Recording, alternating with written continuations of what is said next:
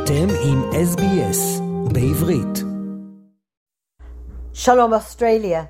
Defence Minister Yoav Gallant and US Defence Secretary Lloyd Austin met on the sidelines of a gathering of NATO defence ministers in Brussels on Thursday and discussed expanding bilateral Israel US cooperation against Iran.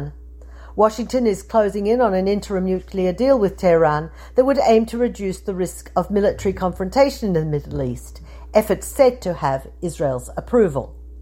Gallant and Austin agreed to work together to address the wide range of threats posed by Iran, including Iran's nuclear program, destabilizing regional activities, and the proliferation of uncrewed aerial systems and other lethal assistance to the Middle East and to Russia.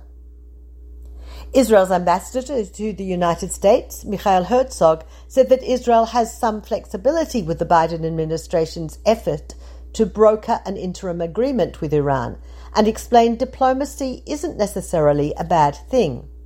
This was in response to Prime Minister Benjamin Netanyahu's saying on Tuesday that Israel would not see itself bound by any agreement Washington might reach with Iran over its nuclear program. Netanyahu was speaking at the start of a meeting of the Knesset Foreign Affairs and Defense Committee. Yesh Atid MK Karine Elharrar was elected 58 to 56 to the Judicial Selections Committee on Wednesday, meaning that at least four coalition members broke ranks to vote for her. The only other name on the ballot, ballot Likud's Tali Gottlieb, was defeated soundly after she refused to pull her maverick candidacy. Ahead of the vote, the opposition Yisrael Beitenu party said it would back Gottlieb's candidacy in a move seemingly aimed at further destabilizing the coalition. The results were an embarrassment for the Prime Minister. The one immediate ramification was that opposition leader Yair Lapid and Benny Gantz said that the day's events, which included Netanyahu trying to delay the vote for a month, showed he could not be trusted and announced that they would stay away from the judicial overhaul talks hosted by President Yitzhak Herzog until the panel convenes. Lapid and Gantz said they would not agree to negotiate so long as the committee remains unable to convene and carry out its duties.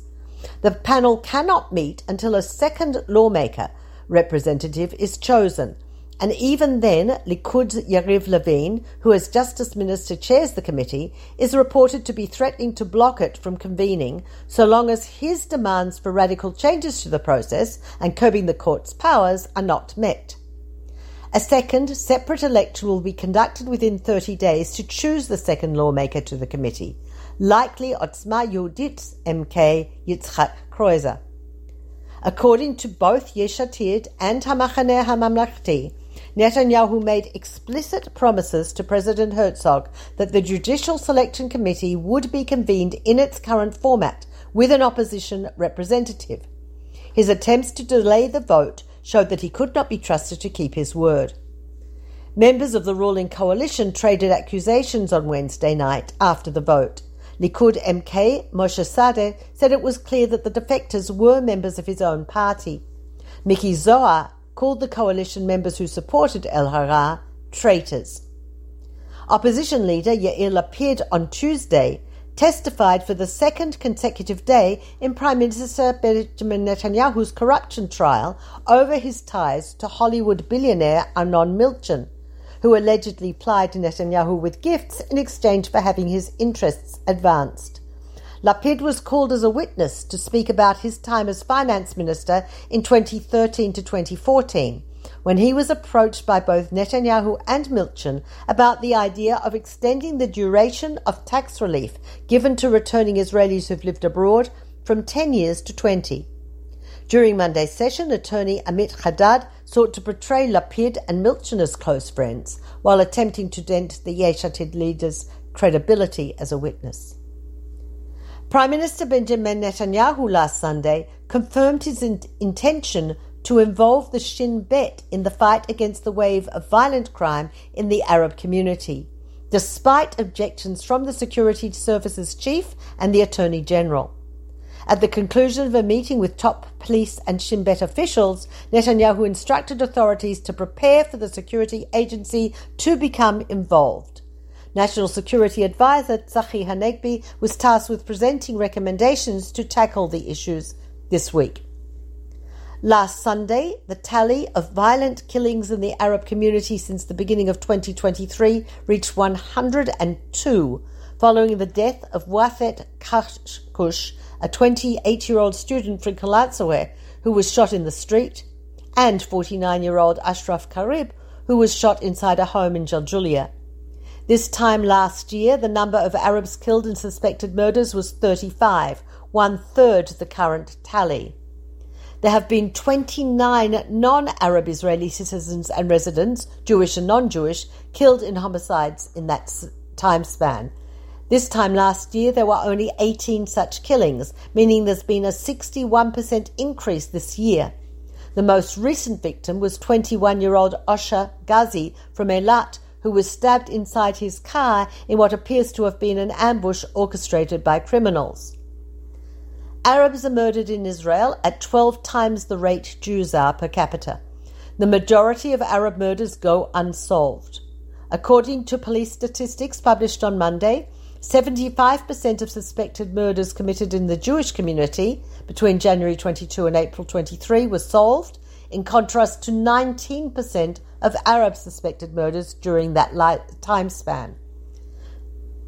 Starting on July 10th, Immigrants who gain their Israeli citizenship through the law of return will have to prove that their centre of life is here before receiving their passports, ending the practice of passport on arrival. Following a multi hour filibuster, the Knesset passed a law this week that ends a legislative agreement the government made with Yisrael Beitenu in 2017 to allow immediate passports for new citizens who immigrate to Israel by claiming legally recognized Jewish heritage. The Interior Ministry sponsored change will reinstate a one year residency requirement before a passport can be issued.